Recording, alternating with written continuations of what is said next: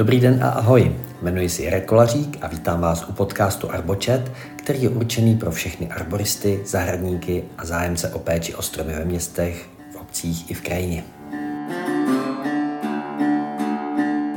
Příspěvky v podcastu jsou sestavené z přednášek a diskuzí, které zazněly na konferencích a seminářích pořádaných Arboristickou akademií a hlavně na našich pravidelných setkáních na online platformě se shodným jménem Arbočet. Na tato setkání jste zváni vždy v pondělí večer od 20.00. V diskuzi vystupují i kolegové, které v podcastu není možné jednotlivě představit. Pokud vás zajímá, kdo který názor prezentuje, využijte možnosti stáhnout si celý díl, včetně obrazového materiálu, pomocí odkazu uvedeného v komentáři. Dnes je na pořadu dne Arbochat Plus, který proběhl 12.4. roku 2021. Školení a další zdroje, o kterých se zmiňujeme, najdete na stránkách naší organizace www.arboristickakademie.cz. A teď už k tématu, kterým je rozhovor s inženýrem Petrem Chilíkem, arboristou pracujícím v Tusnu v USA. Vítejte na speciálním Arbočetu Plus. Doufám, že už se nám většina lidí tady přihlásila a předám teda slovo panu Grábnerovi. Děkuji, Eliško, za, za přivítání, za úvod. Takže já vás eh, všechny moc vítám na dnešním tady neformálním setkání už známého Arbočetu. Ale jak již Eliška řekla, tak eh, tohle je speciální Arbočet, je to Arbočet Plus. A já bych se nejdřív představil, pokud mě neznáte, já jsem Josef Grádner a jsem předsedou Českého svazu ochránců přírody základní organizace Arboristické akademie. A ten dnešní Arbočet Plus je vlastně takový nový způsob, jak vám zprostředkovat rozhovor s českým arboristou žijícím v zahraničí, nebo my vůbec chceme takhle dělat eh, třeba jednou za měsíc, jednou za dva měsíce, zajímavé rozhovory s lidmi, kteří jsou původem z České republiky, ale pracují a žijí tedy v zahraničí a živí se tedy arboristikou. A nám se jako prvního podařilo ulovit Petra Chlíka z Ameriky, Samozřejmě, abych na to nebyl sám, tak uh, jsem si pozval s mojí, mojí dlouholetou kamarádkou Kláru Vlkovou. My jsme už vlastně od února nebo od března začali na tom pracovat, ale ty technické problémy, které jsme měli, byly tak komplikované. Určitě Klára i Petr vědí, o čem mluvím. Kdy jsme se scházeli skoro každý týden a zkoušeli jsme různé varianty, aby nám to vyhovalo, aby ten záznam byl co nejvíce kvalitní a vlastně vydrželi ty zatížené internetové linky až z Ameriky, anebo naopak z Voděrat. Z toho důvodu to trvalo tak dlouho a hlavně z toho důvodu vlastně vám to pustím ze záznamu, protože jsme nebyli schopni zajistit to, abychom to měli opravdu online, pěkný, čistý a neměli tam úplně šílený záseky a byli jsme opravdu rádi, protože hned při tom prvním nám to trvalo zhruba hodinu a půl, než jsme se spojili a vůbec jsme to rozchodili, takže, takže to bylo nebyl to úplně jednoduchý.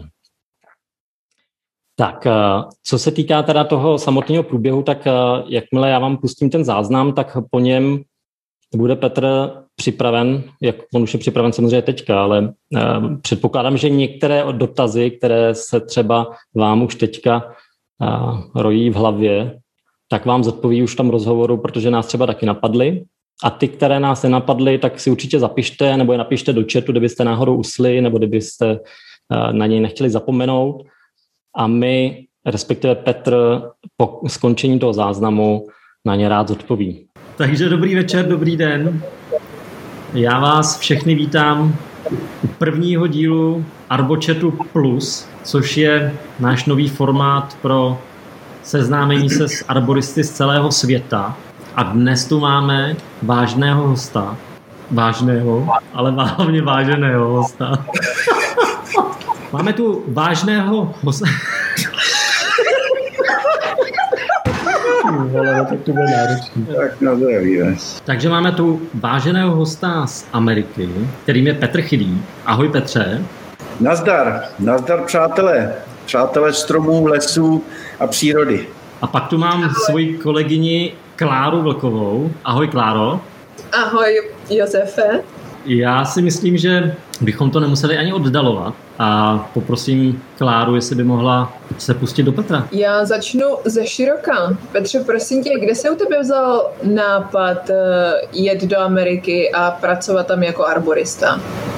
No já jsem po revoluci, po sametové revoluci 89 měl takový pocit, že bych potřeboval provětrat svoje křídla, vyletět z té klece, takže jsem eh, začal hledat možnost, jak bych využil svůj obor.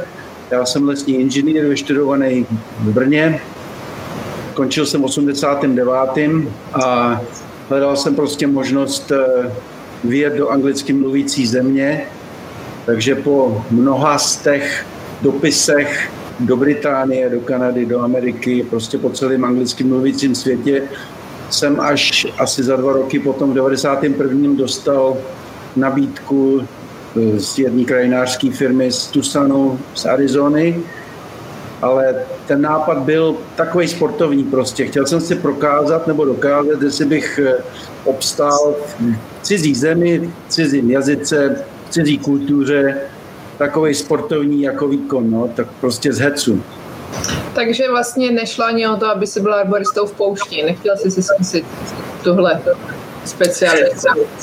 No já jsem nevěděl, že jo, kam, kam mě ten osud zavane, protože že jo, jsem čekal, kde se kdo ozve a opravdu v Británii neměli zájem, takže jsem dostal jedinou nabídku, v podstatě pozitivní od krajinářské firmy v Tusanu, která se jmenovala Groundskeeper. Ty měli dobrou zkušenost už s jednou eh, krajinářskou architektkou eh, z Holandska, která u nich strávila 6 měsíců jako na internshipu takže říkali, hele, my vítáme tuhle tu možnost výměny profesionálních zkušeností a vzdělání z Evropy. Takže tam mě trošku jakoby, já teda jsem ji nepoznal nikdy, protože ona tady byla asi před pár lety, než já jsem sem dojel. Tak eh, ta, ta, ta, ta, ta myšlenka prostě tam byla a firma byla k tomu otevřená, takže eh, já jsem se přihlásil, že bych měl o to zájem. Oni pak jsme začali zpracovávat celou tu eh, legální stránku a to trvalo čtyři roky, než jsem se dostal do Ameriky legálně. Petře, a jak teda vlastně si se dostal do té Ameriky? Bylo to jednoduché nebo to pro tebe bylo složitý, co se týká vůbec toho získání třeba pracovního víza a tak dále? Bylo to velmi složitý, velmi složitý. Jako, eh, já bych nikdy nemohl eh, fungovat, kdybych přijel do do Spojených států ilegálně a snažil se tady pracovat a nějak se uchytit. Jako mnoho lidí to zkouší, zkoušelo a bude zkoušet dál. Ale to jsou prostě možná jenom takové brigádky, kdy prostě lidi chtějí přijet, nebo chtěli přijet, tady pobít nějakou dobu, vydělat si peníze, vrátit se zpátky. Eh, já jsem prostě tohle chtěl zkusit legální cestou, abych mohl uplatnit svoje vzdělání, svoje zkušenosti, svoje vědomosti takže tím to bylo, to, to bylo těžší, protože jsem musel to prošlápnout jako konkurent amerických e, zaměstnanců. Takže já jsem v 91. jsem dostal nabídku od této firmy a pak jsme to začali zpracovávat legálně a nevedlo to moc k ničemu, takže ten právník, který jsme najali, mě pak říká, já musím dostat ESO do rukávu, ty musíš přebít prostě tu konkurenci místní, ty musíš prokázat, že máš víc kvalifikaci než místní potenciální zaměstnanci. Takže říkal, ty se musíš stát certifikovaným arboristou. Takže to, abych já dostal možnost eh, do Ameriky pro tu firmu Gránský přijet pracovat, tak jsem se musel stát arboristou. Abych se mohl stát arboristou, tak jsem musel přijet do Ameriky dělat ten test, že jo. Takže hlava 22, v podstatě skoro neřešitelná situace. Takže já jsem se spojil s Jihočeskou eh, zemědělskou fakultou.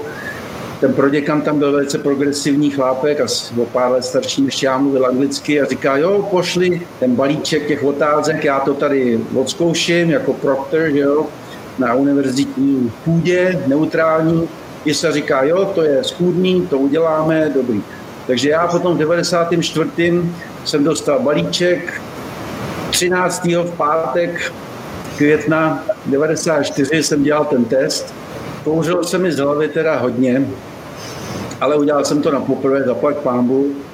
A v 95. teda jsme to dofinalizovali, že právník potom s firmou celý proces dotáhl do konce a já jsem dostal profesionální výzum, který byl platný na dva roky a každý dva roky do, do období šesti let jsem si to musel prodlužovat, takže to byl ten začátek. Profesionální výzum s tím, že jsem měl ISA certifikát, takže já jsem byl první isácký arborista v Čechách, ale na to konto jsem já se z Čech vystěhoval vlastně a odešel jsem do Ameriky, takže to byl takový paradox. No, no a teďka teda v jaký, v jaký fázi se nacházíš, jak vlastně vypadal tvůj profesní růst a na jaký pozici pracuješ teďka, jestli můžeš eh, nějak eh, nám popsat, jak to vůbec eh, tam u tebe vypadá.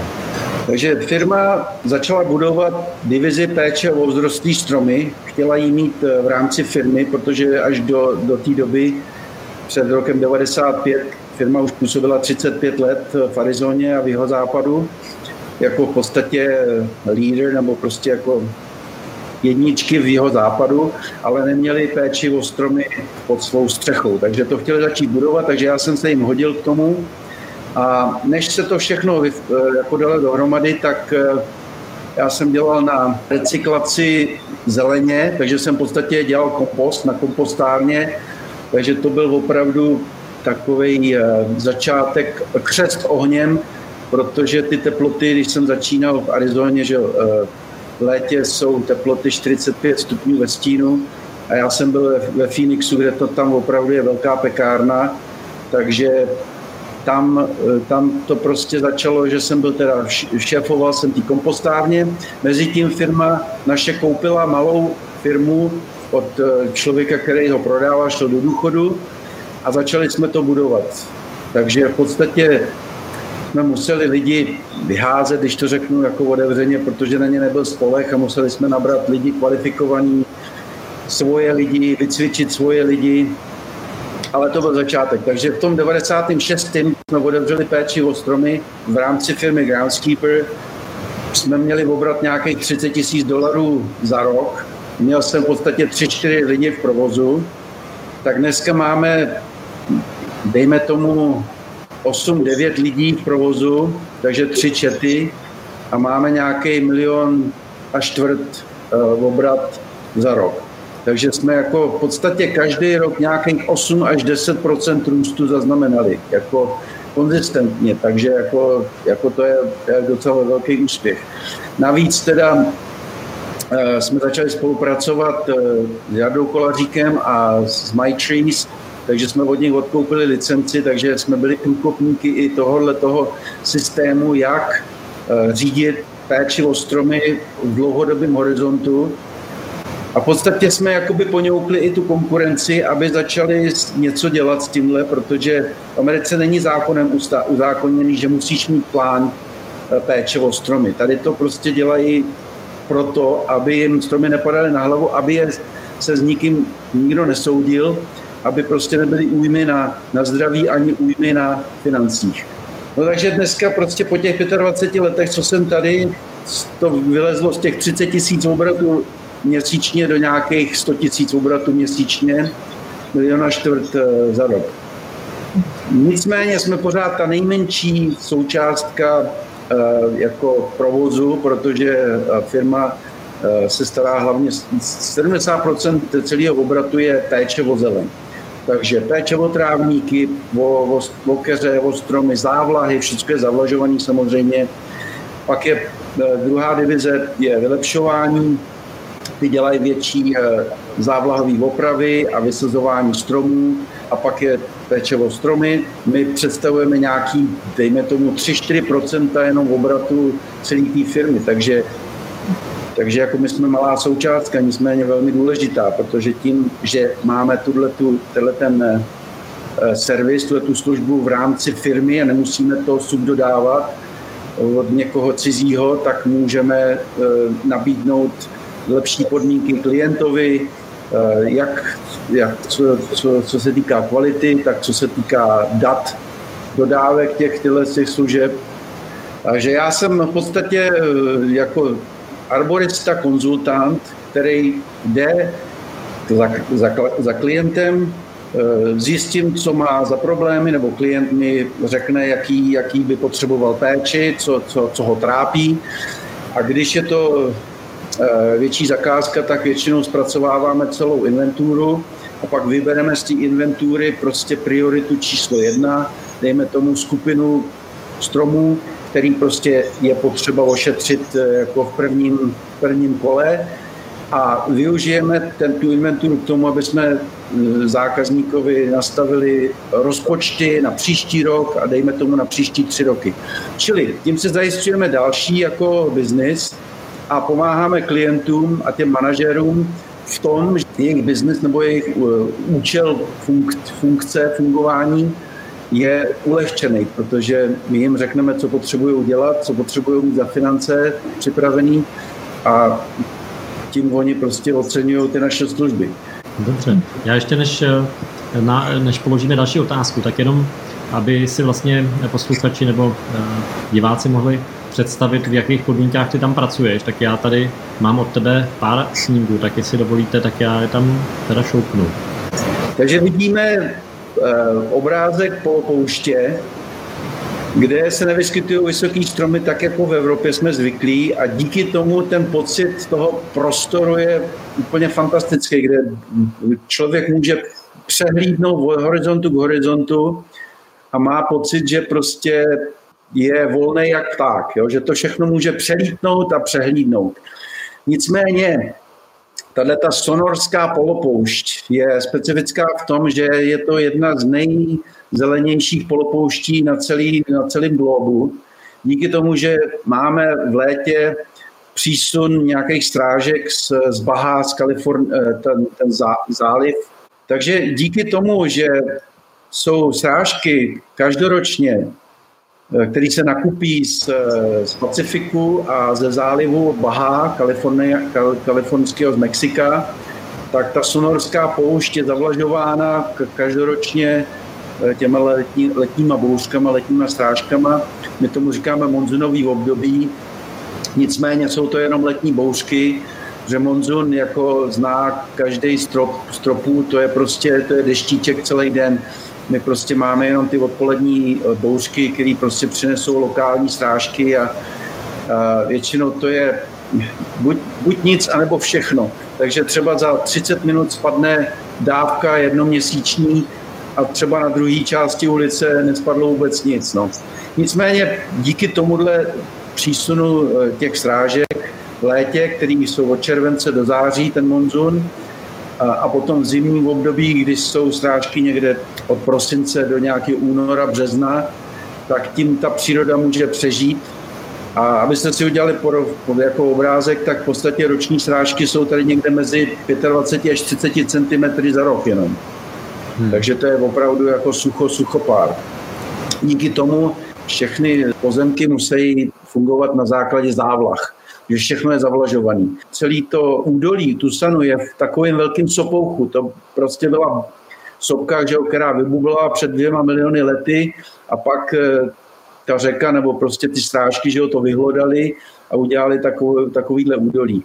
A všude že v té v tý polopoušti rostou tyhle ty monumentální kaktusy saguára, který prostě přežijou třeba 200, 250 let a Taková jenom zajímavost je, že, že ten strom začne, nebo ten kaktus eh, produkuje ty větve nebo ty další kmeny, až když je mu 70 let, asi tak, přibližně v přírodě. Takže opravdu jsou to jako stromy jako dlouhožijící. Já bych se ještě ráda vrátila k tvýmu týmu. Chci se zeptat, eh, jaký máš vlastně tým lidí, s kým pracuješ, jaký mají ti lidi kvalifikace? Takhle, abych to bral trošku ze široká. Hlavní základní problém, jako je všude u vás, u nás, všude po světě, nejsou lidi. Nejsou lidi prostě, jo. Ta fluktuace je tam, ale lidi, kteří uh, už nějaké zkušenosti nabrali, tak nakonec ocení, když mají možnost pracovat pro firmu, jako je naše, která jim dá nějakou zálohu, nějakou, nějakou vazbu a nějaké jistoty, já jsem teda ISA certifikovaný arborista a mám tam kluky, který mají 10, 15, 20 let zkušeností s lezením, s ošetřováním stromů, eh, dělají to bezpečně, ale nemůžu je dokopat k tomu, aby byli isácký certifikovaní eh, lesci, stromolesci. Takže eh, to tak nějak jako takticky, aby jako mezi sebou soutěžili. A říkám, tak hoši, tady máte ten study guide, jo, ten isácký studijní materiál, že jo, který má těch 13-15 kapitol, tady vám to mám, tady jsem vám to vytisknul a kdy teda půjdeme na, tu, na ten test, na, tu, na ten certifikát, jo. Takže teď, máme, teď mám dva hlavní jako velice kvalifikovaný, schopný a zkušený lesce, takže tak nějaké musím motivovat. Ono to prostě jak víte, že jo, každý pracuje prostě 8-10 hodin denně, teď máš přijít domů a máš začít studovat, to ono to není jednoduchý, že jo, pak mají, mají rodiny, že jo, mají jiné povinnosti, ta kvalifikace je tam, ale není to papírová kvalifikace, jo. Jako nakonec jde o to, jak ta práce je hotová a spousta těch kontraktů, třeba i, i ve specifikovaných eh, těch podmínkách toho kontraktu je, že musí dohlížet, supervisor prostě musí dohlížet na to certifikovaný arbodista. Čili to jsem já, takže já to zastřešuju, já je trošku jako vedu, eh, nějakým způsobem je opravuju a nebo eh, dávám najevo svoji spokojenost anebo nespokojenost s kvalitou práce a tím, tím se to jako opraví a upraví. No ale máme teda v současné době 8 zaměstnanců plus já a pak máme zázemí samozřejmě e, naše pobočka, e, jak říkám, máme 70% je, je údržba zeleně, tak máme v pobočce asi 120 zaměstnanců, ale z nich je 70 údržbě zeleně a dalších 25 je jsou to vylepšovačky a nás je 8. Nicméně tím, že jsme velice specializovaný uh, servis, tak uh, máme obrat nebo hrubý zisk je dvojnásobný, než, než je hrubý zisk těch eh, čet, který dělají údržby zeleně. Takže jako jsme jakoby více cenění a máme prostě větší jako výkonnost. No. Takže v podstatě i s tím málem, co jako vyděláme, tak eh, prostě jako vyděláme víc než, než ty ostatní čety. Ale je to díky tomu, že teda jsme specializovaní, jak to znáte vy taky, že jo? Ne každý leze po stromech, ne každý na to má náturu, ne každý na to má fyzičku, ne každý to může zvládnout a ty kluci opravdu jako makají makaj ostře. No a jak říkáš v tom, těch podmínkách, kdy od dubna, od května, kdy je prostě přes 30 stupňů, a neklesne to, a pak v červené, srpen, září prostě je odpoledne 45 ve stínu, tak to je prostě brutální. Takže my děláme v létě, v podstatě se dělá od těch 5, 5, 30, aby se to počasí trošku předběhlo. Jako ráno začínáme v 6 hodin, je třeba 27 stupňů už, jo. Pak to vyleze prostě do těch, do těch 40, 42, jedna ve dvě, takže tím, jako, tam už ty kluci potom jako končej ale když je léto a spadne, spadne monzun prostě a spadnou nějaký eh, polony, tak prostě se jede non-stop. Kluci to řeší, nebo řešíme to tím, že všichni se kryjou, prostě mají něco na hlavě, sluneční brýle, samozřejmě pak mají ochranný brýle, co mají exponovaný, tak mají namazaný krémem proti prostě UV faktor, že jo, 30 plus, a pijem, a pijem, a pijem, vodu myslím teda. Takže každý má prostě podle jako e, standardu e, dva galony vody na hlavu na den. To znamená 8 litrů, jo. Takže opravdu každý čtvrt hodiny prostě jde a lokne si vody, koukají, hlídají sebe navzájem, aby prostě nebyli dehydrovaní. Jako občas se to stane, občas někdo někde skolabuje, což je problém samozřejmě. Musí se to řešit tím, že prostě voda, voda dole, váš chladič, no. Petře, jestli se můžu zeptat ještě, abych se vrátil k tomu, jak jsi mluvil o té certifikaci, že vlastně eh, bys měl dohlížet na ně. To znamená, že při každé té pracovní činnosti, při každém tom výjezdu tam opravdu fyzicky seš, anebo to je jenom jako, že jim předáš dílo a eh, seš na telefonu a pak zase to od nich převezmeš. Jak to funguje jako prakticky? Prakticky to funguje tak, že když je třeba větší projekt, třeba několika denní projekt, tak tam s nimi tak jednak jim předám materiál, že jo, celou tu studii, mapu, fotky a pro, projdu to v kanceláři s tím, s tím předákem, abych mu řekl prostě, kde na co si má dát bacha, třeba mu ukážu i ty fotky a pak tam ten první den s nimi jedu, abych jim to ukázal prostě na místě. Pak už to, oni čtou, že jo, to je v podstatě jako když doktor napíše předpis, tak ten farmacista že jo, ví, co má, jaký léky, kolikrát se to má užívat a tak dál, tak oni prostě ten, ten aboristický slovník je ustálený natolik, aby oni prostě věděli, co to znamená pročištění koruny, co to znamená proředění, co to znamená, prostě ty, ty ty znalosti toho jazyka jim umožňují, že oni ví přesně, co já jsem měl na mysli. A pak tam je velice eh, do detailu zpracovaný, v kolika procentech tento proředění je, kolik stop od, eh, od těch cílů se to má prostě přizvednout a tak dále. A když prostě přijdu na kontrolu a zjistím, že je něco udělaného blbě, tak jim to řeknu, prostě jdou to opravit, ale to se stává málo kdy. Takže je to hodně o té komunikaci s nima a e, na té přípravě teda to znamená, že vy máte nějaký nákres toho stromu, nebo každý ten strom e, je nějakým způsobem, jak si říkal, e, popsaný, co vlastně se má odstranit, jak se to moc má odstranit, jakým způsobem se to dnes to u vás uvádí? No, to je, dobrý, to, je dobrý, to je dobrá otázka, protože my jsme v podstatě tím, jak jsme přebrali MyTrees od, od Jardy Kolaříka, a celý ten systém těch inventarizací, kde se to popisuje do detailu, každý strom v podstatě, tak eh, my jsme v podstatě nastavili tu kvalitu nebo, nebo to, to, to oceňování těch stromů a ošetřování stromů na základě jednotlivých jednotlivých pacientů. Jo. Každý strom je můj pacient a každý pacient potřebuje jinou péči. To znamená, že já mám strom číslo 55, mám jméno toho stromu, umístění toho stromu v mapě, jeho fotku, jeho detailní umístění, ještě výřez mapy a pak tam je napsáno, co se přesně tohohle stromu týká. Protože ne každý strom potřebuje do detailu zpracovat ošetření, protože třeba někdy klient řekne, víš co, já nechci investovat dneska nebo tenhle rok do do totální péče o tenhle ten jeden strom nebo o všechny stromy. Já je potřebuju jenom přizvednout od, od střech třeba, nebo od komunikací. Ale příští rok už to dám do, do rozpočtu a bude to prostě plná péče. To znamená, že já napíšu k tomu stromu, co přesně se má udělat. A jde na další strom a ten má zase úplně jinou. Nicméně ten slovník té péče je stejný. Takže oni ví, co prostě jsem, jsem měl na mysli pro každý ten jednotlivý strom. Čili tím pádem je to péče o jednotlivý stromy na základě jednotlivých potřeb toho stromu a tím pádem se můžeme vyvarovat tomu, že v podstatě se vylišujeme od konkurence, která řekne, no, my vám prořežeme 65 stromů a bude vás to stát 6,5 tisíce. No a já říkám, no tak jako, co, co tím básník chtěl říci, jo? to není možný. Když přijde eh, pacient doktorovi, tak taky mu ten doktor musí vysvětlit, proč ho bude operovat, jak ho bude operovat a co to bude stát. Že jo?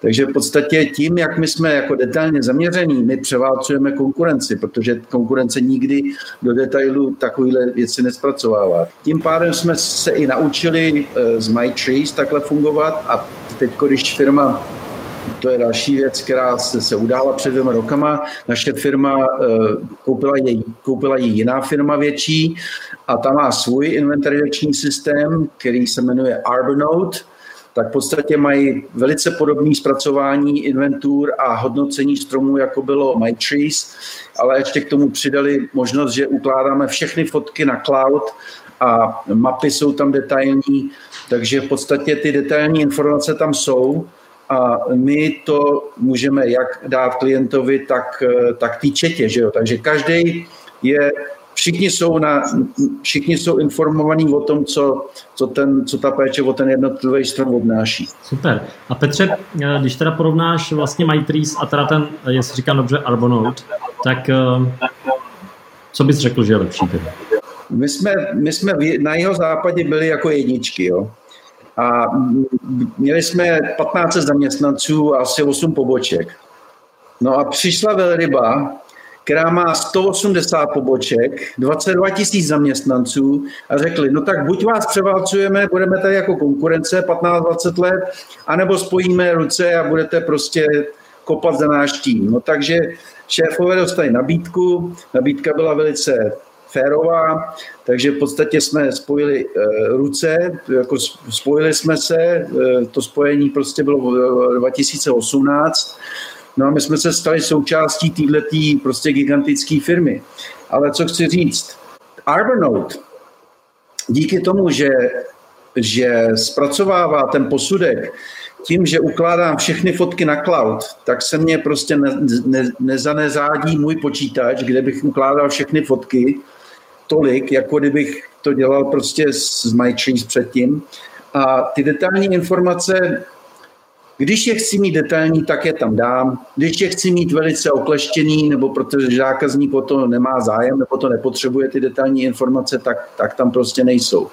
Ale já jsem se musel podřídit, jo. když už 180 poboček dělá Arbornote, tak já jsem nemohl ten souboj My Treats and Arbornote vyhrát. No, takže já jsem se musel podřídit, nicméně mě to netrvalo pár dní nebo pár týdnů, než jsem se naučil uh, pracovat s Arbornote a v podstatě je to z, já nevím, voják dostane flintu a musí s ním střílet, musí s ním umět střílet, ať už je to ČZ nebo je to nějaká jiná flinta, že jo. Takže my to využíváme prostě jako pracovní prostředek, ale jako je to dobrý nástroj a prostě pokračujeme dál, no. Hlavně, že prostě zákazník eh, ty služby dostává a že ty detailní informace, které potřebují dát eh, zákazníkovi i četě, jsou postižený prostě v tom, eh, v tom zpracovaném projektu. Super. Petře, můžeš nám teda ještě popsat ten tvůj tým? Dobře, takže máme v současné době 8 zaměstnanců v, našem arboristickém týmu, z čehož jsou tři lesci nebo tři až čtyři lesci a ty ostatní v podstatě jsou jako v zácviku. Takže ta myšlenka nebo ta, ta, ta idea je, aby v podstatě každý člen toho našeho týmu byl lezec, aby mohl jako vykrejt ostatní nebo jim prostě pomoct, anebo aby v tom profesním růstu prostě viděli ten posun, že, že to nebudou jenom uklízeči na, na, na, na zemi, jo, grámeni, ale že mají možnost prostě toho profesního růstu a ty, senior, ty seniori nebo prostě ty zkušenější lesci je zacvičují. Pozadí tady vidíme ty naše nákladáky, do kterých, že, na kterých jsou napojený ty, čip, ty, ty štěpkovačky. Používáme Vermeer 1800 BC Brush Chipper. To jsou štěpkovačky, které můžou až do 40 cm kmeny prostě seštípat. Jako my to teda víceméně eh, nevyužíváme až tolik, protože když ty, prostě, když ty štěpkovačky by měly takhle makat, tak potom bychom je odepsali moc brzo ale prostě do nějakých 30 cm v podstatě žádný problém. Jedna z činností v létě hlavně, kdy je sezóna, kdy ošetřujeme palmy, tak eh, les, lezec leze po kmeni se stupačkama a v současné době máme nový bezpečnostní, no, nový bezpečnostní vybavení pro sestup eh, z koruny s palem, protože byl problém, že když se lezec uvázal eh, pod eh, tou korunou palmy nebo do, do, do té koruny palmy, tak někdy se mohlo stát, že skolaboval ten listenec, ten listen té palmy, ten lezec prostě sjel dolů ze, ze stromu, jako spadnul, že jo. Takže v podstatě se převzal nový systém a ten se jmenuje Tree Squeeze. Je to taková smyčka, která se dvakrát obtočí okolo kmeni, okolo kmene pod, pod, pod korunou vlastně a ten lezec eh, podstatě se slaňuje na, na tomhletom, na této dvojitě obtočený smyčce dolů. Je to, je to na základě tření té smyčky o, o kmen a ne na základě umistování lana do rozsochy toho listence od té palmy anebo pod že jo, pod, pod, pod tu korunou, kde tam jsou vyschlý části těch, těch, těch odřízlých palmových listů jsou a ty, ty prostě nedokážou udržet váhu toho, toho lesce, zvlášť když jede dolů, že jo, po, po laně, po osmě dolů. A používáte i plošiny pro výstup do korun? Pro vyložený výstup do korun, do korun plošiny nepoužíváme, ale používáme třeba, když je stromořadí palem, nebo když jsou stromy, které potřebují třeba jenom zlikvidovat nějaký polom, tak eh, ten lezec arborista zůstává v té plošině, že jo? zůstává bezpečně uvázaný, má celotělový eh, harness, eh, nebo ten úvazek, že jo, a má, je prostě uvázaný na, na té plošině. Takže ten potom ošetřuje ty stromy nebo ty palmy přímo z té plošiny. Pro, jinak pro výstup do korun se používají ty stupačky třeba na, jenom pro případ těch palem, ošetřování palem a tyhle ty bodce se můžou používat podle standardu amerického jenom při kácení stromu.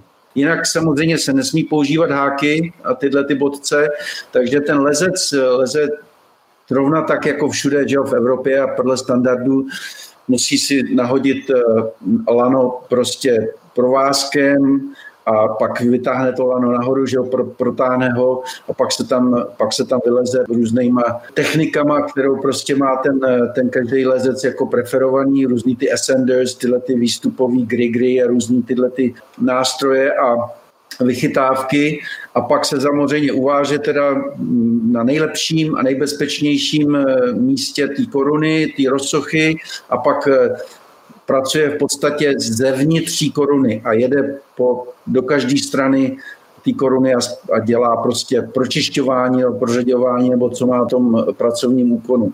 Když bych to tak porovnal procentuálně, tak v podstatě z 90, z 80% je to lezec a děláme pošetřování v rámci eh, lezení a z 20 jsou to ty plošiny, kdy vyloženě ten eh, arborista, ten, který to ošetřuje, tak pracuje z té plošiny. Někdy se stává, když ta plošina prostě je pro dva lidi a třeba kácíme, tak aby mohl eh, dělat úvazky správně, nebo aby mu prostě asistoval, tak je tam druhý a prostě pracují z plošiny dva. Petře, já ještě předpokládám, jak jsme se bavili, mm, nebo jak si popisoval vlastně, jaký tam je podnebí, jaký je počasí a eh, určitě tam bude velký problém, nedostatek eh, vláhy pro ty stromy. Tak předpokládám, že ty stromy teda rostou poměrně ve velkém stresu právě z nedostatku vody a budou teda i trpět celou řadou chorob a škůdců. No v první řadě, než ty škůdci vlastně do toho nalítnou, teda když je to případ jako stresu z, z nedostatku vláhy, tak v podstatě ten strom zahyne i dřív, než houba nebo, nebo ten brouk do něj nalítne. Jo? Takže v podstatě nedostatek vody je číslo jedna nepřítel stromů. Eh, lidi prostě, majitelé stromů nebo manažeři těch pozemků si neuvědomují, kolik to tělo, ta biomasa toho stromu jednotlivého potřebuje, aby mohla fungovat správně a zdravě aby prostě se nerozpadala, kolik potřebuje vody. Takže já prostě musím vysvětlit tomu zákazníkovi, kolik, jak má tu závlahu nastavit, jestli ji má manuálně jako upravit, nebo jestli prostě nastaví ty hodiny, že jo, jinak.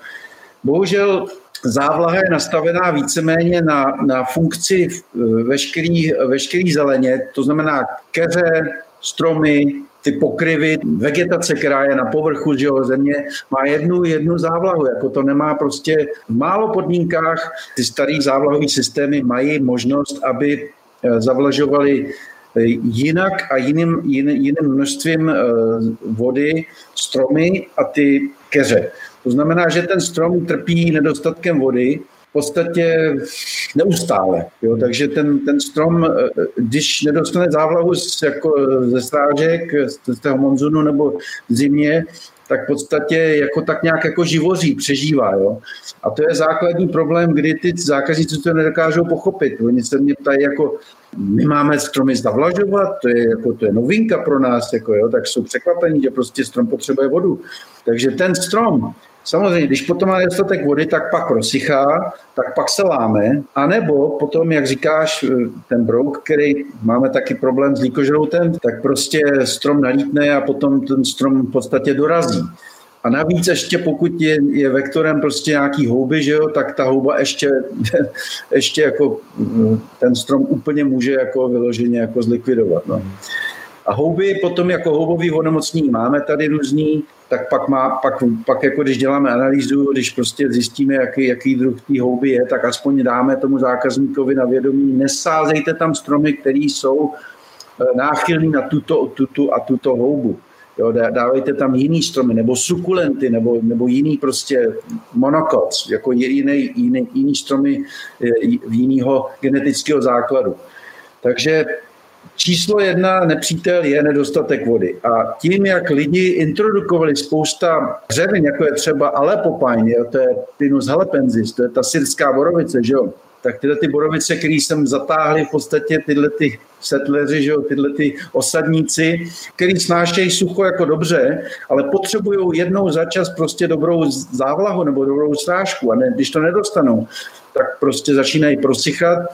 Ten fenomén rozšiřování toho likožrouta vzniknul tady u nás v Tucsonu aspoň teda a ve Phoenixu asi před 6 lety, kdy díky těm požárům na horách a, a díky tomu suchu na horách ty stromy začaly prosychat a ten brouk se tam jako hodně rozšířil. No a pak lidi, kteří prostě chtěli využít to palivový dříví, tak je neodkornili, ty stromy s, tím, s tou kůrou, všechno to přivezli dolů do údolí, do Tusanu, do města, aby si to prostě využili jako palivový dříví a ten brouk se, že jo, na jaře probudí, vylítne z toho špalku, že jo, a koukne, kde má další jako potravu, oběd, že jo, a vidí, že jo, ty všechny stromy, které jsou jako ve stresu okolo něj, no tak jdou. A když ten strom tím nízotokem prostě je neudusí, no tak ten brouk je, se rozšiřuje dál a dál. Takže voda, voda, závlaha, závlaha a dostatečná závlaha. Jo. To je prostě jediný lék, který na to je. Protože v podstatě my nemůžeme stříkat brouka, my nemůžeme nic jiného dělat, než to zlikvidovat rychle, rozštěpkovat to a dát do kompostu, aby se ten brouk nešířil. Že? Zrovna tak jako v Čechách nebo prostě v Evropě. Že? No a co se týká houbových onemocnění, někdy je možný třeba to řešit eh, fungicidama, když se to jako, jako chytí včas ještě, ale abych vám řekl jako pravdu, tak zákazník nemá moc zájem a trpělivost léčit prostě jednotlivý stromy, jako jim dávat intenzivní péči, fungicidy a já nevím, pesticidy, prostě nemá zájem o to. Prostě tak to pokácej a dáme tam nějaký jiný strom a když, ně, když něj vymáčkeme 20 let, tak jsou spokojení. No. Hmm. Takže taková krátkozraká trošku politika občas taky tady panuje. No. Provádíte i sanační zásahy, Petře? Provádíme, když eh, ten strom je zdravotně v špatném stavu nebo když je strukturálně poškozený a zvlášť, když je tam blízko nějaký cíl, když tam mají cíle třeba stavby nebo hřiště nebo aglomerace a když prostě nemůžeme ten strom opravit, tak pak nastupuje fáze kácení. No, to byl případ, kdy jsme na letecký základně, to je v Tusanu, eukalyptus, který roste na takový mini zahrádce jednoho z těch domečků, kde bydlejí vojáci. A bohužel ten strom někdo v minulosti topoval, prostě se říznul na hlavu, ten strom jako velice zhoustne, pak začal i odumírat. Tak jsme museli využít 70-tunového eh, jeřábu a plošiny. Ten arborista z plošiny tam uvazoval ty úvazky, arborista z plošiny to uříznul a pak jsme to dávali mezi ty domy takže velice omezený, omezený místo na tu operaci, takže ten jeřáb byl velice důležitý. No, takže to, to byl projekt, který trval dva dny, stál to 25 tisíc dolarů, z čehož asi 8 nebo 9 tisíc byla cena jenom za ten jeřáb, za ty služby toho jeřábu. Ale to byla taková jakoby anomální záležitost, takovýhle, takovýhle stromů není moc a když se kácejí, tak prostě je to takový, takový jakoby velký projekt v podstatě. A to mě přivádí k otázce, jaký status má arborista u vás? Certifikovaný arborista od uh, International Society of Arboriculture, ISA, to je pořád uh, vzácné zvíře. Já když jsem byl v 94. roce, když jsem se stal arboristou, tak nás bylo 13 000 po celém globu. A dneska je jich asi jenom 25 tisíc za těch 25 let. Takže pořád je to velice, velice endangered species. Takže v podstatě, když má firma certifikovaného arboristu, který to zastřešuje, tak to je důležitý prvek funkce jejich, jejich jako poskytování jejich služeb. Co se týká lesců, stromolesců a isáckých Certified Tree Worker, tak eh, to je další fáze v podstatě, kterou každá firma, kterou, která poskytuje péči o stromy, by chtěla mít ve svých řadách. Tak u nás, jak už jsem to zmínil, máme tři lesce, kteří jsou zkušení, kteří mají leta za sebou praxe, ale je těžký dokopat k tomu, aby si tu zkoušku udělali, protože to je extra práce, že jo, to vyžaduje čas, energii, Určitě se nám to podaří v budoucnu, aby ty, ty kluci prostě si ten certifikát udělali. Ale důležitý pro nás, pro funkci naší divize je, že teda já mám certifikát a že já to můžu v podstatě odborně zastřešit a dohlídnout na to, aby ta kvalita tam byla. A mě by teďka ještě zajímalo, u nás v Čechách v podstatě je, je vlastně ta práce těch arboristů z velké části nebo z části pro soukromníky a z části pro veřejnou zprávu. Jak to tam máte procentuálně zhruba, abychom si dokázali představit, co vlastně tvoří hlavně tvoji činnost? V podstatě eh, firma naše eh, je komerčně zaměřená na komerční zákazníky. A to bych ještě rozdělil, protože komerční zákazník u nás je i municipalita, prostě městský, městský lesy, městský eh, parky, aglomerace, mediány, péčevo, zeleň okolo komunikací, tak to je pro nás komerční zákazník. Ale samozřejmě jsou to hotely, nákupní střediska, nějaké fabriky, golfiště, školy, školní prostě kampusy, to jsou všechno pro nás jako komerční zákazníci. Ale krom toho máme ještě rezidenční zákazníky, ale tím poskytujeme služby jenom u nás péči o stromy. My neděláme prostě údržbu zeleně rezidenčním zákazníkům. A tak když to porovnám jako procentuálně, tak v naší divizi péče o stromy máme tak, bych řekl, 10% jsou ty rezidenční zákazníci, to jsou jednotliví prostě vlastníci baráčků, že jo, který mají problémy s rostlými stromama a třeba když eh, dělá naše firma údržbu zeleně třeba satelitní městečkům a to satelitní městečko má svoje jakoby komunitní eh, zeleň, a když nás osloví eh, zákazník rezidenční, který tam v tom satelitním městečku bydlí, že má problém se stromama, tak ho neodmítneme. Ale neděláme prostě nějaký jako reklamu našich služeb pro rezidenční zákazníky. Takže 10% je rezidenční a 90% jsou komerční. A z těch 90% komerčních bych řekl, že je možná takových 20 až 30% těch, těch městských municipálních zákazníků. A proč jsi vlastně vybral práci arboristy? No já jsem si nevybral úplně práci arboristy, nicméně vztah k lesu a ke stromům jsem měl od malička, protože, jak říkám, narodil jsem se v Českém ráji a můj děda byl lesní rada. Bohužel já jsem ho nezažil moc, protože on umřel v 68., když mě byly dva roky, ale jeho syn, nebo dva synové, moji strýcové, oba byli lesáci a dělali myslivost a jeden z nich dělal u les projektu, takže jsem měl takovou vazbu na les díky svým dvěma strýcům a, a českému ráji. Takže já jsem trávil vždycky jednu polovinu eh, letních prázdnin v Českém ráji, kdy jsme spolu s bratrancem a s jeho vrstevníkama byli činní eh, v ochraně přírody a čistili jsme studánky a stavili jsme tam eh, stezky pro, pro turisty a pročistovali jsme les a ožínali jsme stromky ve, ve školkách. A, takže v podstatě ten, ten obor, který byl v rodině, se na mě jakoby podepsal a já jsem eh, jako v tom vyrůstal, takže jsem k tomu měl jako blízko. Pak jsem šel studovat na lesárnu v Brně, tak jsem, to, jsem doštudoval v 89. A pak, když byly velké změny, tak, eh, tak po těch změnách, jak jsem už říkal, jsem měl ten pocit roztáhnout křídla, vyletět z klece a, a dokázat a prokázat, jestli bych obstal v konkurenci někde v cizině, ve světě, ve svém oboru.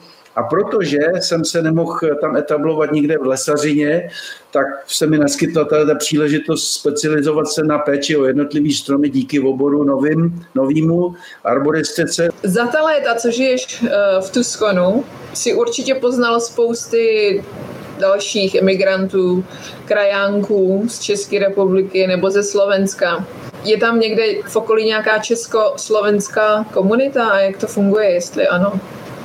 Tady fungoval klub, Československo-americký klub, který sloužil těm emigrantům od 48., 68. až prostě po současnost. Akorát, že to byli lidi, kteří prostě emigrovali, spálili mosty, utekli před komunistama, neměli jinou možnost, jak udržovat eh, tu svoji kulturu jako a tu svoji pospolitost, tak ty si, ty si toho klubu vážili a ty prostě ten klub udržovali v činnosti. Bohužel, že od 48. uběhlo hodně hromada let, tak spousta těle z těch lidí třeba byli druhá, třetí generace američani, ale pořád jako měli tu vazbu, že jejich dědečkové, babičky, eh, ty, ty, ty generace eh, těch emigrantů, kteří sem přišli třeba i před první válkou, tak prostě se k tomu hlásili, nicméně už jako jim došel dech. Jo? V podstatě tyhle ty všichni lidi začali jako vymírat, umírat a už nebyla ta energie na to, aby ten klub fungoval dál. Já jsem byl teda poslední prezident tohle klubu, který přestal fungovat asi před sedmi lety. A když jsem byl prezident, viceprezident, sekretářka, bavič, uklízečka, já nevím co všechno, a když mě odešel už i pokladník, prostě do důchodu, tak jsem říkal, hoši, já už to musím pověsit na hřebík. Takže jsme to pověsili na hřebík Nicméně tady je další komunita těchto z těch Čech, Čechoslováků, kteří sem přišli po revoluci, po změnách po 90. letech jako vědecký odborníci nebo prostě do, na univerzitu pracovníci, nebo nějaký odborníci, někdo jako jsem byl já, tak ty, ty samozřejmě tady fungují pořád, ale že jo, my mluvíme česky, my jsme se tam narodili, máme vazby, máme tam rodiny, čteme, hovoříme, podíváme se na filmy, mluvíme, navštěvujeme, nespálili jsme mosty, máme tam rodiny, máme tam zázemí, takže to je úplně jiná situace, my jsme tyhle ty novodobí imigranti jsme neměli tu potřebu udržovat nějaký klub a jak víme všichni, ne všichni Češi, nebo víceméně nikdo z Čechů není rád organizovaný násilím. Jo, to jsme zažili prostě. Takže každý si řídí svobodně svůj život, ale scházíme se prostě tady mezi těma Čechama. Samozřejmě covid je teďko, teďko zarazil všechny tyhle ty jako návštěvy a společenský život, ale s těmhle těma rodinama, s kterými jsme vyrůstali, naše děti a tohle jsme jezdili na kempování a na, prostě na akce. A, takže to, to funguje pořád dál, jako to není problém. Ale jak říkám, díky tomu, že jsme nemuseli spálit mosty a máme vazby na Československo nebo na Čechy, tak eh, že udržujeme jazyk a bylo to pro nás jednodušší, než pro ty emigranty, kteří museli se rozhodnout, jestli teda budou žít v Čechách a budou nebo nebudou moct eh, dělat svoje řemeslo a své povolání a jejich děti nebudou moct chodit do škol, anebo jestli prostě odešli, aby mohli žít, přežít a prostě fungovat. Takže my jsme byli v jiné situaci, ale československá komunita, jako Česko, lidi z Československa tady jsou. V tu stranu bych to odhad, že, jich, že nás je takových 500 aspoň. Ale ne, ne s, každý, s každým se stýká. A spousta těchto z těch i novodobě Eh, jako příchozích emigrantů jsou rádi, že, že jsou jako z Česka pryč a že, že prostě se otřepali a že můžou fungovat někde jinde a nemají zájem se socializovat prostě s jinýma Čechoslovákama. Jo? Hmm. Takže to je podle gusta žádný disputát. Petře, tak mě napadá, jak velký je Tucson? Tucson je asi 1,5 milionu. Phoenix je asi 3,5-4 miliony a celé, celá Arizona má asi 7,5-8 milionů. Takže my jsme asi tak třikrát větší, co, co do plochy, jako je Česko, a co do, co do obyvatel asi o 2 miliony méně než Česko. Pokud bys měl nějaký kouzelný proutek a mohl cokoliv ve svém profesním životě změnit, je tam něco, co bys, co bys si udělal jinak dneska? Čověče, já si myslím, že každý si musí prožít začátky, které jsou vždycky krušní, každý prostě si to musí jakoby vyžrat a musí se z toho poučit a musí jako z toho vyrůst. Já bych v Čeči vůbec nic nezměnil. Jako, jako já jsem byl rád, že jsem dostal tuhle příležitost. Sice to trvalo čtyři roky, než jsem se sem dohrabal legálně, ale stálo to za to. Už jsem tady 25 let. Takže jako já jsem v životě jiný, jinýho zaměstnavatele neměl. Na, naverboval mě tenhle jeden zaměstnavatel, teď teda pracujeme pro jinou firmu, ale jsem pořád u té samé firmy, se, stejn, se stejnýma lidma, stejnými kolegy mám. Eh, váží si mě tady, já si vážím toho, že tady můžu být. Je to jako dobrý pocit, když člověk může pracovat pro takovouhle větší firmu, protože má větší dopad. Jako ty jeho služby a to, ta jeho zkušenost a to předávání těch, těch znalostí má větší dopad, než když seš mluvit ale tím chci říct, že teda velký klobouk dolů pro, před všema těma, který právě si vybrali tuhle tu existenci, být malý poskytovatel služeb, prostě, jak tomu říkají, mom and pub, maminka, tatínek, prostě malá firmička rodina, že jo, a který dokážou pořád žít, přežít a užít si to, jo. Máš, Petře, nějaké doporučení pro naše arboristy, kteří by se chtěli eh, do států vydat za prací? Takže doporučení pro arboristy. Pokud má někdo nadšení pro obor arboristický, tak, tak to je skvělý, protože to je, to je nově se rozvíjející eh, obor a je arboristů všude zapotřebí. Kdyby se chtěl etablovat někdo v Americe, tak první, co, na co by se měl soustředit, je jazyk.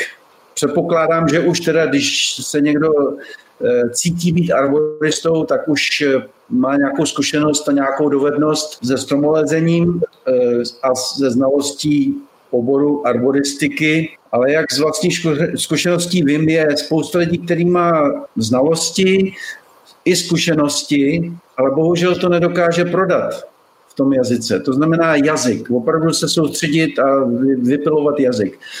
Tady bych si přihřál polívčičku, kdy jsme s Jardou a, s dalším týmem arboristů vytvořili československo nebo česko-anglický arboristický slovník, který prostě by mohl použít a posloužit právě arboristům, kteří by měli zájem pracovat jako na mezinárodním poli, aby dokázali komunikovat v odbor, jako v tomhle tom oboru na základě eh, arboristického slovníku.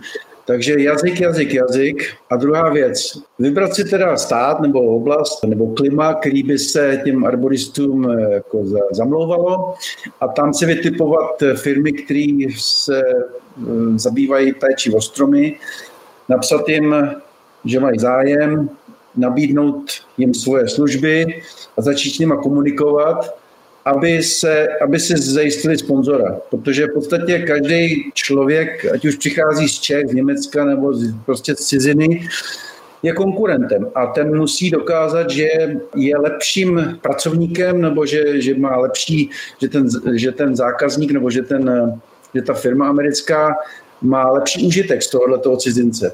Lepší užitek než Američana. Tak, takže když je někdo certifikovaný, když to má prostě na papíře, kdy, kdy má certifikát v ruce, současný a, a udržuje se ten certifikát, tak má daleko větší výhodu. Tak, jak jsem se já o tom přesvědčil před 25 lety. Pořád ten obor je velice vyhledávaný a těch certifikovaných arboristů je málo po světě. To znamená, když to někdo zvládnul, tak má napřed, tak má prostě velkou výhodu, má to ESO v rukávě.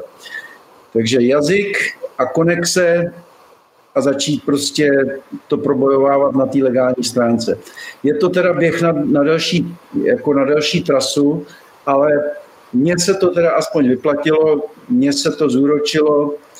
Petře, a dá se teda říct, že ten certifikát, teď teda mluvíme asi o International, International Society of Arboriculture, tak tyhle ty certifikáty jsou stále teda, eh, pokud přijíždí Evropám, tak eh, je určitě lepší, aby ho měl, aby byl teda samozřejmě platný a tak dále, než aby si ho dělal pak na místě až, eh, až v Americe. Určitě, určitě. Já si myslím, že to nebude taková hlava 22, jako jsem to měl já, že, že dneska už víme, že ty univerzity to můžou odzkoušet, že si to prostě ten Čech dokáže zařídit, že to ISA pošle na univerzitu do, do Čech a že tu zkoušku si může udělat. Ten našinec musí prokázat, že má vyšší odbornost, než, než Američan. Zrovna tak jako já jsem to prostě Jasně. musel udělat. No. Jasně, tam, tam je to teda, ty jsi měl opravdu zajímavý příběh a myslím si, že dneska už to, nebo jsem přesvědčený o tom, že takhle už dneska neplatí. A u nás v podstatě si ISU jako certifikát, certifikaci nemůžeš udělat. Ale my tady máme sice chapter, isácký, ale není tady organizace, která by certifikovala. Petře, jaký máš nejoblíbenější strom? Já pocházím z Českého ráje takže ty reliktní bory na, na těch vršíčkách těch, těch skalních stěn, to jsou prostě stromy, které mají výdrž a který dokážou přežít snad nás všechny. Takže borovice tak jako, jakoby, jakoby z druh eh, stromu a potom samozřejmě nejstarší borovice na světě, tahle ta Bristlecone Pine, Eh, Pinus eh, longaeva, která roste v eh, Sierra Nevadě na těch vršíčkách někde tři, skoro 2,5-3 tisíce metrů nad mořem, která žije normálně asi snad z 5 až 10 cm vody za rok. Odhadují ten, ten jeden nejstarší strom jako Metuzalém, oni, tomu, oni ho opravdu nazývají Metuzalé, asi na 4,5-5 tisíc let starý strom, který je skoro už skoro mrtvý, ale pořád je ještě třeba část toho stromu nebo část toho větvení ještě živá. Tak to jsou stromy, které mají obdiv a které prostě můžeme se od nich učit. Petře, vlastně taková úplně eh, základní otázka v dnešní době. Jak vlastně ovlivnilo tu arboristiku eh, ta situace, která dneska je ve světě, co se týká covidu? No tak, eh, abych řekl pravdu, zaplať pámbu příroda, zaplať příroda, jak, jak se říká, protože příroda se regeneruje, dorůst, stromy dorůstají, ty prostě covid, necovid, ty jedou furt dál, za, říkám, zaplať příroda. Tím pádem my, kteří se o ně staráme, máme pořád dost práce. Samozřejmě, že eh, když jde o péče o stromy, jako o jakoukoliv péče, o jakýkoliv služby, tak je to provázaný na finance. Takže když zákazník, který má jiný priority a nemá třeba hotely, že jo, který prostě tam nikdo teď necestuje, nebo e, různý obory, třeba restaurace, nákupní střediska a tak, kde prostě není tolik e, takový obrat, tak nebudou moct financovat e, tak intenzivní péči o stromy a zeleň jako předtím, takže tam ten pokles samozřejmě byl, ale co se týká životního cyklu, stromy pořád jedou dál, takže jsme jako pořád v jednom kole. A co se týká roušek, ano, když cestujeme v autě, když ty čety cestují, tak se to snaží rozvolnit, takže nejsou tři, ale jsou dva jenom v tom traku, v tom, v tom nákladáku. Když jsme venku, tak jsme nosili roušky i předtím, protože je máme kvůli vedru a kvůli prachu, takže tam se nám to moc jako nezměnilo, takže to ani lidem moc nevadí. Já teda můžu říct, že když chodím po stromech po venku, tak roušku nemám, co bych s ní dělal. Já jsem rád, že můžu dýchat čerstvý vzduch a kyslík, který mi ty, který, který mi ty stromy eh, dávají. Takže jenom když jsem s zákazníkem nebo když mám nějakou pochůzku s někým, tak, tak samozřejmě mám roušku a nebo když jsme dál od sebe, tak ani prostě už to není. Teď už ta rouška dokonce ve státě Arizona je doporučená a není mandátem, prostě nemusíš už jí mít. Takže sice je to trošku jak, asi to rozvolňování taky jako unáhlený, ale školy je pořád mají, tam si to řídějí sami, jako to je v jejich gesci, prostě tam to ne, nepovolili. Takže je to, je to o financích a v oborech a zákazníkách, kterým sloužíme. Tam, kde prostě je míně v obratu v těch, v těch různých oborech, jako je hotelnictví a restauratérství, nebo nějaký e, rekreační záležitosti, tak tam, tam třeba těch zakázek je, je míň, ale jedeme dál. Jo, já se můžu zeptat, tak já mám čtyři takové otázky. Jak často používáte jeřáb? Či, člověče, kdybych to řekl jako eh, statisticky, tak asi tak možná jednou za měsíc, možná jednou za dva měsíce. Jo? Tam, ty, tam ty velký stromy nebo takový ty, ty, ty, ty techni, to technické kácení, když tam nejsou eh, elektrické vedení, když to prostě, protože jak, jakmile je strom, který je prostě, který se dotýká eh, nějakého, se to říká česky, no nějakého vyššího napětí, jo, drátu, s kterým mají vyšší napětí, tak tam si pozýváme město, který se stará o to, o tyhle ty sítě a ty mají specializovanou firmu, která se jmenuje Aspen Tree Service, který jsou taky nationwide po celé Americe a ty jsou jejich dodavatelem těchto z těch služeb, Eh, co se týká odřezávání od. A jak říkám, tak jednou za měsíc, jednou za dva měsíce, když ten strom je trošku zrostlejší a je tam eh, lepší eh, využití jeřábu, tak tam dáme jeřáb. No. Mhm, jasný. No. Potom mě zajímala dojezdová vzdálenost, vzhledem k tomu, že to je mý obyvatel, ale třikrát větší jako na plochu, tak jestli jezdíte nějaký jako šílený vzdálenosti, třeba 6 hodin na zakázku a podobně. No, to je, to je zajímavý. To. My máme dvě pobočky, jedna je ve Phoenixu a já jsem v Tusanu. Takže e, naše pobočka, nebo my máme dvě provozovny, které se starají o zeleň a my jako péče o stromy, tato ta divize je jenom jedna na celý naše údolí, tady Tusanský, ale jezdíme třeba do aglomerací jako mimo trošku, ale jako běžně, když jezdíme po městě, tak třeba hodinu jedeme tam. A hodinu jedeme zpátky, takže si vím, že máš čistýho času 6 hodin na práci, když je teda jednodenní zakázka. Ale zrovna jsem byl v komunitě, která je kousek asi 130 kilometrů vzdálená, tak tam to je minimálně hodina a půl tam, hodina a půl zpátky, takže tam pak jako bychom ten den protáhli, že jsme tam jako díl, aby se to jako víc vyplatilo. Eh, u nás teda platíme eh, jako běž, základní mzda hodinová je 40 hodin týdně. To znamená, že cokoliv je na 40 hodin týdně je přes čas, který se platí jedno a půl násobkem. Takže každý den ty moji zaměstnanci, všichni zaměstnanci firmy mají elektronický eh, v podstatě přes, přes mobil, kde mají aplikaci, si odskenují kód a dají prostě, řeknou, kolik hodin strávili na tomhle jobu, na téhle zakázce, takže to je počítačově jako eh, podchycený.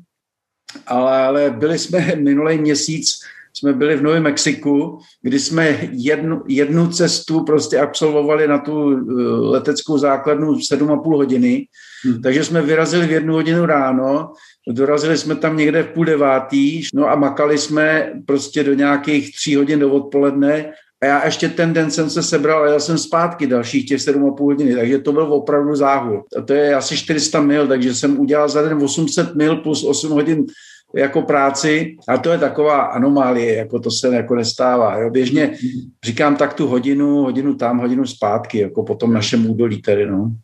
A ještě mě zajímalo, jestli tam funguje něco jako nějaký drobný podnikatele typu živnostenský list nebo něco takového.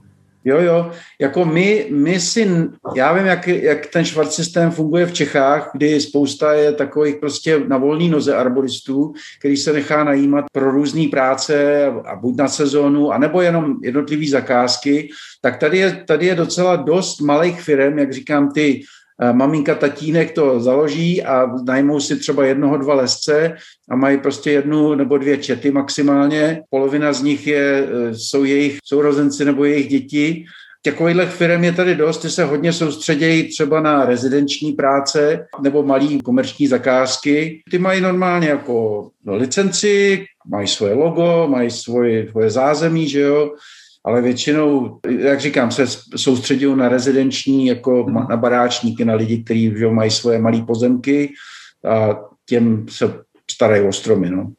Zdravím, já bych měl takový dotaz, teda nejdřív bych chtěl poděkovat, že to bylo obrovsky zajímavý pro mě a jsem se chtěl zeptat, já teda studuju arboristiku na České zemědělské univerzitě, ale je to jako obrovsky zajímavý studium a máme teda fakt dobrý učitele kdyby jsem vyrazil do té Ameriky, jestli bych, by mě ta firma nějaká, respektive jako zaměstnala jako nějakýho podstromáka, dokud bych neudělal ten certifikát, jo, což bych se snažil třeba udělat jakoby co nejrychlejš, Hele, Davide, tam jde spíš o to, abys mohl legálně pracovat. Já bych tě chtěl jako prostě, nechtěl bych tě motivovat, anebo vůbec zmiňovat o tom, že bys měl přijet někam a dělat podstromáka, protože bys byl ilegál. A to ne každá firma prostě chce podstoupit, aby tam zaměstnal někoho, kdo nemá pracovní povolení a kdo nemá legální statut. Jo? To znamená profesionální výzum ve tvým, ve tvým nebo v našem případě. To znamená, praktikuj, praktikuj doma, což je daleko výhodnější, protože jsi doma, můžeš prostě lézt, můžeš se učit, můžeš tomu se věnovat ve svém vlastním prostředí.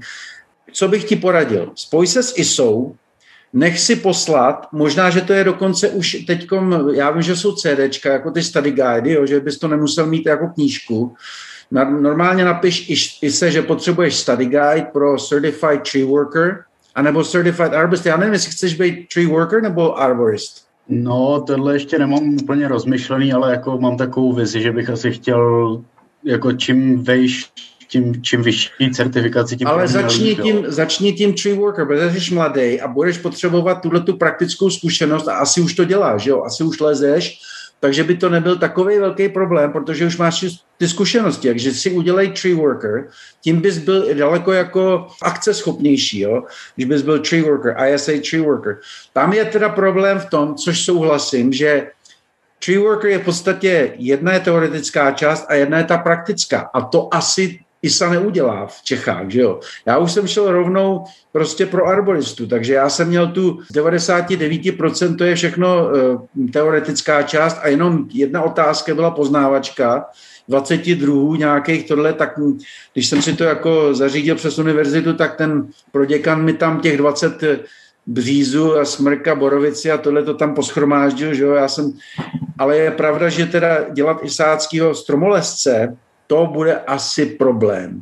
Když to, když to zvládneš, tak klobouk dolů, protože opravdu je to mm, opravdu klobouk dolů. Jo? Američani s tím mají problémy, dělají to dvakrát, třikrát, čtyřikrát třeba. Ale to bys mohl, mohl dokázat v Čechách a z Čech. Já jenom do toho vstoupím. Tam uh, jsou v podstatě dvě věci. Za prvý to jste trošku nakousli a to je ta praxe. To znamená, nevím, když teda studuješ, jestli už lezeš, protože tam je minimální, uh, minimální dva roky praxe a to teda opravdu uh, praxí se myslí, že budeš mít odkazy na zakázky, odkazy prostě na lidi, kteří se zaručí, že si opravdu pracoval v té arboristice, respektive v tom stromlezení. To je jedna věc.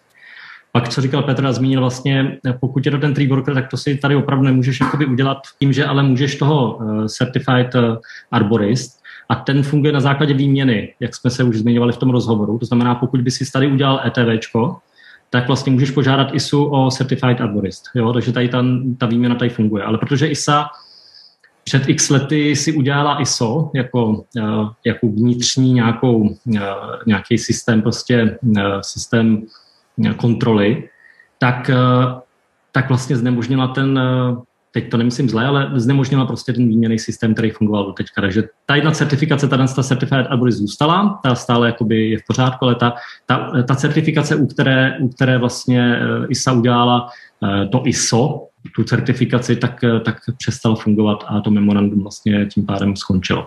Takže částečně lze ten, ta výměna udělat. Já bych doporučil tady buď si udělat úplně ideálně to ETVčko a pak požádat prostě ISU o vlastně uznání, to znamená, tam se jenom zaplatí nějaký rozdílový poplatek a vlastně bude ti uznaný, uznaná ta certifikace. Ještě mám nápad. Eh, tady jsou dvě vyloženě eh, jako leading tree service companies, který dělají jenom péče o stromy, jo? což je Bartlett, Bartlett Tree Service a Davies, Davies Tree Service, Davies Tree Experts. Tohle jsou firmy, které už tady fungují třeba 100 let. Jo? To byly taky prostě takový průkopníci, kteří začali na, na východním pobřeží, kde se ty aglomerace jako rozrůstaly, anebo na západním v Kalifornii. A ty by třeba měli zájem i právě umožnit někomu, kdo je takhle prostě mladý arborista, zapálený z Čech, něco jako internship třeba, jo, vyloženě, a který, který by akceptovali to, že prostě už máš nějakou praxi v Čechách, z Čech, a že chceš si udělat ještě jako další certifikaci, kterou by mohli prostě tím, že by si byl v Americe, pokud by tě zaměstnali, nebo pokud by si na tu třeba roční stáž tam, tam jel. Já vím, že naše firma, my jsme měli uh, rok a rok a půl, já nevím, jestli ještě existuje internshipy. To bylo, my jsme tam u nás v naší firmě jsme z, z Lednické fakulty uh, nadraftovali my jsme snad měli 15-20 těch, arbor, teda těch, těch landscape architects, ty, ty holky, prostě ty studentky, které tam byly prostě studentkama, přijeli k nám v rámci studia a tohle a pak zase jeli domů, pak si doštudovali tohle, pak je, dvě dokonce se, se sem vrátili, prostě žijou tady. Takže je možný um, prostě to jako směřovat přímo týhletý, k, těhle, k těhle těm dvou arboristickým firmám, který by třeba měli zájem o tu eh, výměnu jako internshipu, to znamená, že by to nebylo vyloženě, že by si ujídal někomu koláče, ale že by to bylo na nějakou dobu omezenou, hele, a pak nemůžeš že jo, zastavit život, jo, člověk se zamiluje nebo něco, že jo, tak se najde způsob, jak se tam o tom jako potom zaháčkovat dál, jo. Ale kdybys tam přijel něco jakoby na výměnu, jako student, arborista, eh, na tu, na tu, na tu, na tu výměnu internship, tak, tak by se to dalo jako legálně postoupit. No a když se jim zalíbíš, tak, eh, tak budeš pak nepostradatelný, že jo? Tak už, tak, tak už tam si to můžeš prodloužit. Vždycky je způsob nějaký. Jo, super, děkuji za obsáhlou odpověď. No. Já bych teda prvotně chtěl poděkovat, protože jsem každotýdenní účastník a nevěděl jsem, co o toho mám čekat a bylo to super. Fakt to bylo pěkný. asi nikam nepojedu, protože už mám hodně dětských závazků, ale měl bych nějaké otázky. Zajímal by mě, eh, když teda, jak David to studuje, tak já už to mám vystudovaný, jak, jak by se amíci koukali na to, že mám vysokou školu, protože jsem tam měl pro jednoho Čecho-Američana něco kácet, i ty certifikáty, které tady byly zmiňované, už jsem nějak absolvoval. Jestli by mě třeba vyhodili, to je první otázka. No, podívej, kdyby si přijel za Čechoameričanem jako, jako Čech prostě na návštěvu a on tam na svém pozemku něco potřeboval pokácet a nebudeš to dělat jako firma, jako komerční záležitost a bude to jednorázovka, tak tam prostě jedeš za kámošem a v rámci pobytu tam prostě něco pokácíš, to vůbec není problém, protože když má svůj, když si e, něco provádí na svém pozemku, tak je to jeho pozemek a ne, nemusí nikomu nic e, referovat, nikomu nic hlásit. Pokud bys tam chtěl být třeba dva, tři měsíce a chtěl bys si dělat nějaký, jak bych řekl, melouchy nebo tak, jako, tak pak by někdo mohl jako říct, hele, no tak pro koho děláš, co seš zač, jako, kde máš pojištění, tam by byl hlavní problém s tím pojištěním. Jo? To, že jsi schopný a že prostě bys to dokázal udělat technicky, to, to je jasná věc. Jo?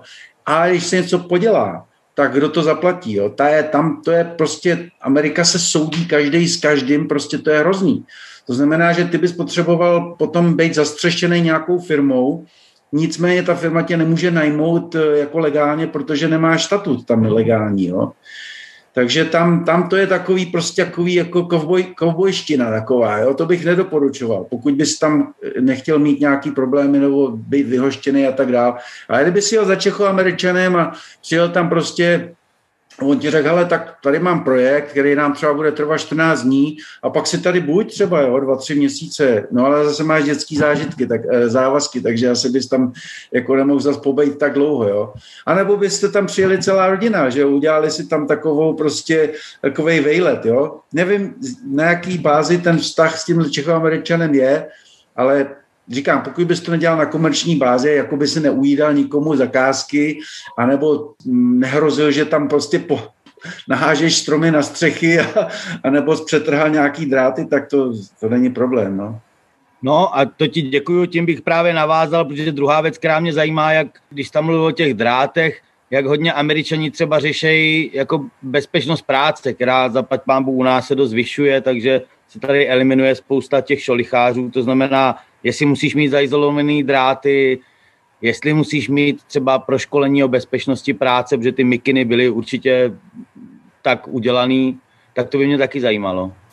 Určitě, tady se řeší ta bezpečnost práce normálně, to je úplně neskutečný. Jako naše firma Gránský, pro kterou jsem dělal předtím, že jo, než se to sloučilo, tak jsme byli jako velice, jako, jako, jako, jak se říká, leaders in the industry, tady v tom našem oboru, v tom, v tom našem eh, jihozápadě, tak ta firma Brightview, to je prostě na druhou až na třetí, jo, ta bezpečnost práce, to se furt řeší. Když se bavíme přímo o drátech a eh, vysoký napětí a tak, tak protože naše firma, eh, co se týká péče o stromy, nejsme specializovaná na pročišťování nebo řezání stromů od tohohle eh, vedení, elektrického vedení, tak my to na to nešahneme prostě. To je v našem kodexu, to je v našem kódu. My prostě, když je problém se zdrátama, tak zavoláme tu firmu, která jakoby ČES, že jo, jako český energetický závody, tak my máme Tucson Electric Power, tak zavoláme Tucson Electric Power, já tam mám eh, kolegu, který prostě je inspektor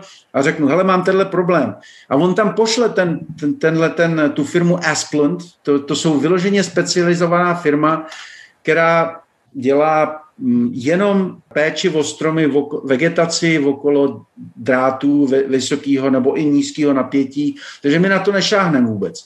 Když tam máme kácení třeba, tak oni přijdou a odpojí elektriku, takže ty dráty tam jsou, ale nejsou pod parou, pod, pod proudem, takže na tom děláme. Když je, by byla potřeba a není možný to vypnout, protože nemůžeš bloku eh, lidí vypnout elektriku, tak, to za, tak, tak tam dají prostě gumový návleky, že jo?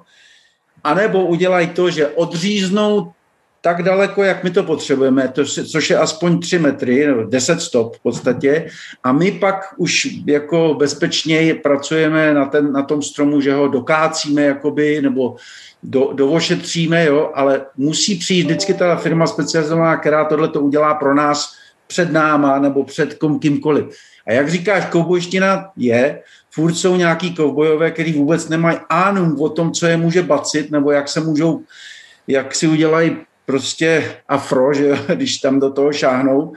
Takže tam eh, je spousta bohužel případů, kdy buď jsou to ty vlastníci těch baráků, kteří si to udělají sami, a pak se i sami zabijou, nebo si pozvou nějakého kovboje po víkendu a ten tam vyleze a prostě udělá nějaký průser. Ještě jednou díky i, i Pepovi a všem, že bylo to dobrý. To znamená, Petře, máte tam i nějakou, nějakou dobu, po kterou jakoby máte záruku, nebo musíte dát zák, tomu zákazníkovi záruku?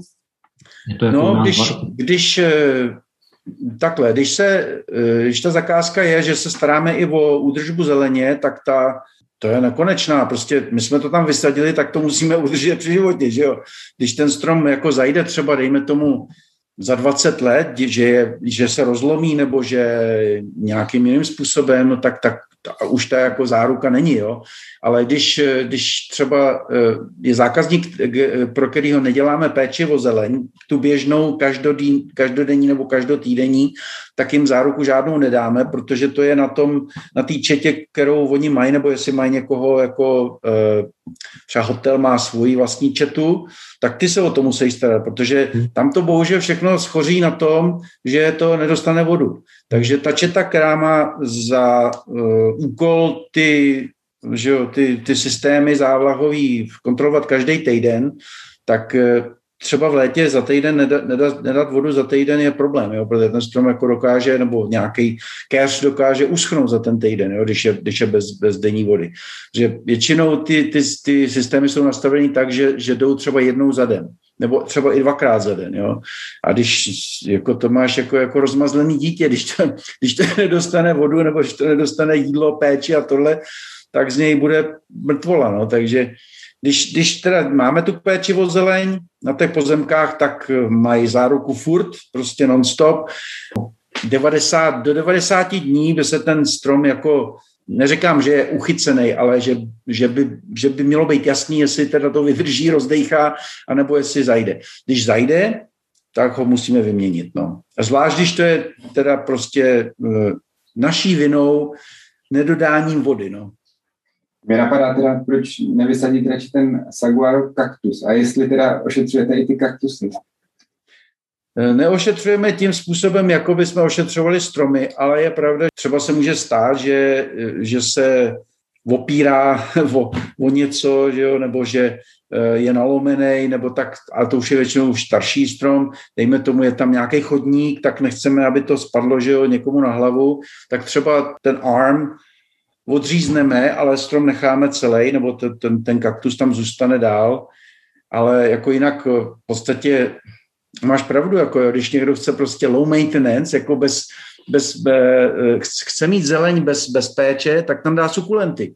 Kaktusy, sukulenty, semo tam to třeba manuálně zaleje, protože i sukulent potřebuje nějakou vodu a, a občas teda i zaprší třeba někdy, takže jako z toho ty sukulenty žijou, na to jsou zvyklí. Záleží na tom, jakou chtějí mít zeleň, jestli, jestli prostě chtějí mít zeleň zelenou a na kterou se dá dívat a kterou má svoje funkci, že jo, hlavně stín, jo, zápoj, jako zakrejt třeba vozovku nebo tak něco, jo. A když chce mít vyloženě minimální péči a to, tak jim řekneme, hele, spousta je tady sukulentů a kaktusů, vyberte si, no.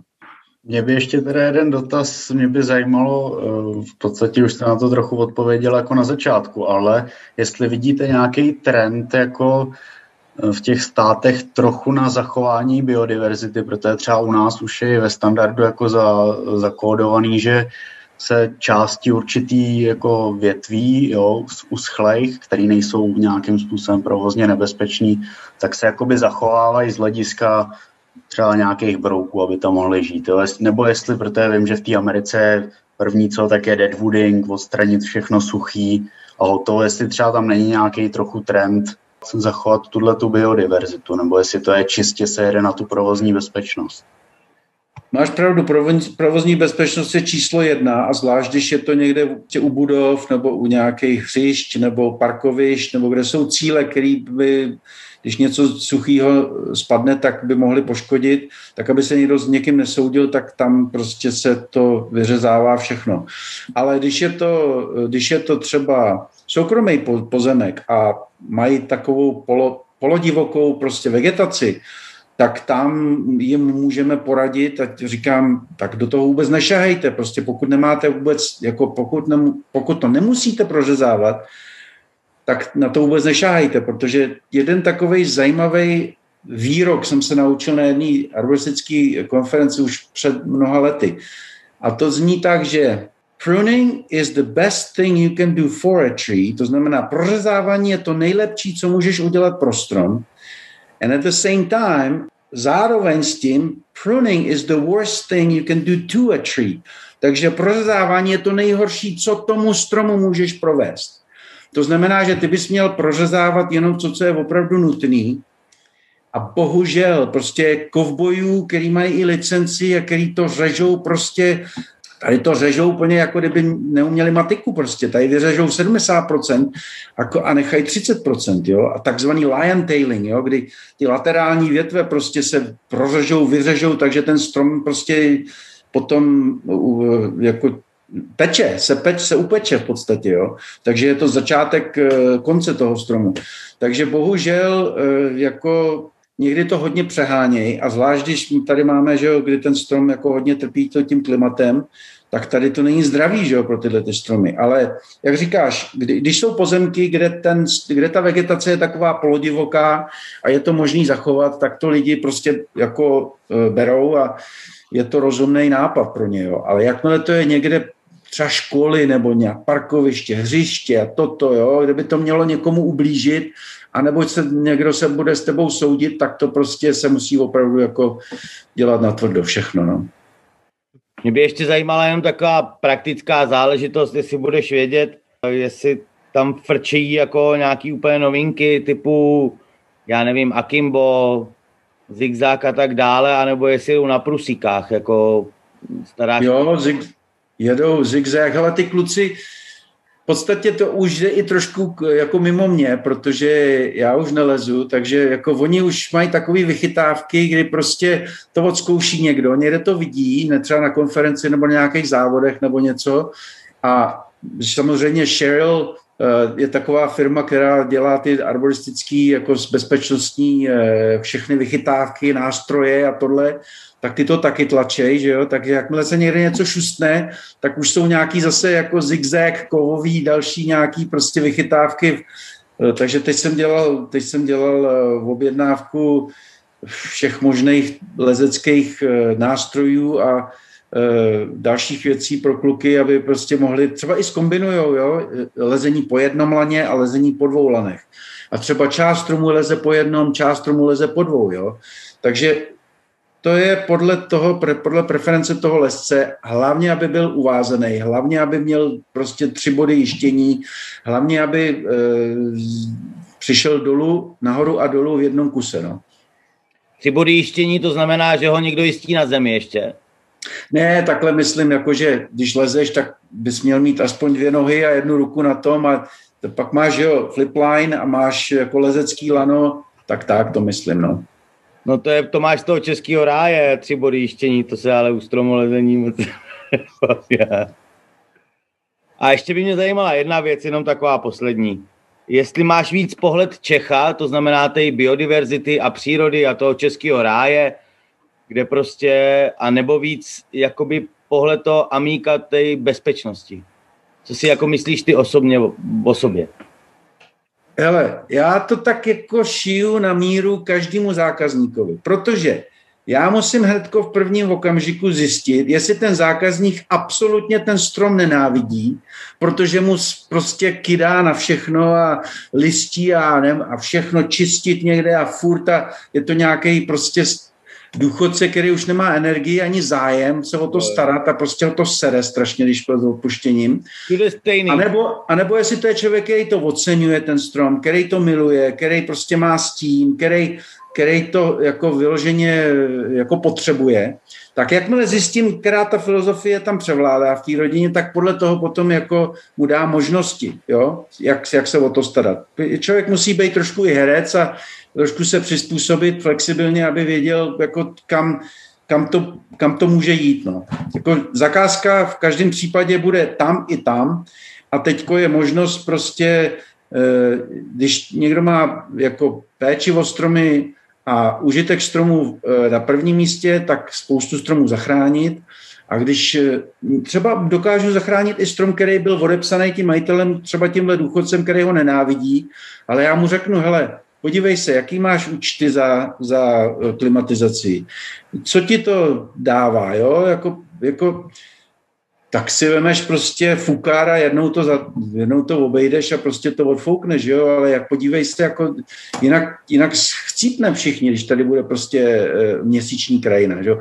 Takže i 30% z mého času, který, který já funguju, je taková jakoby osvěta, jo. Já to prostě, já těm lidem to musím vysvětlit a musím jim to nějakým způsobem přiblížit a zvláště manažerům, který právě potom můžou přesvědčit ty zákazníky o tom, když prostě mají správné informace, tak, tak, je, tak, se, tak se spousta stromů dá ještě zachránit. Jo?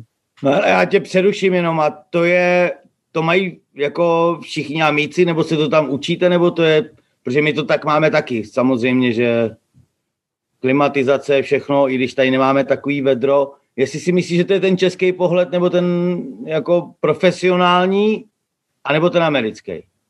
Já si myslím, že to je taková etika, jako jednak je to selský uvažování, selský rozum trošku a taky etika, protože když je někdo certifikovaný arborista, tak taky ho učej o tom, že by neměl mít na mysli jenom ty dolary, jak to pokácet rychle, tohle dál a další a další. V podstatě to je krátkozraký, krátkozraký přístup, protože když si vezme, že ten strom můžeš ošetřovat 20 let, tak tam 20 let můžeš ten šek od toho zákazníka vybírat. Než když ho pokácíš a máš pak poprdeli, že jo? To znamená, že když to je možný ten strom udržet a ošetřit a prodloužit mu život, tak je to pro všechny dobrý. Takže trochu profesionální a trochu biznis. Ano. Takže je to stejně jako u nás. Takže no. stejně, přesně tak, Dane. Tak moc krát děkujem. Mějte se krásně a dobrou noc. Mějte se krásně.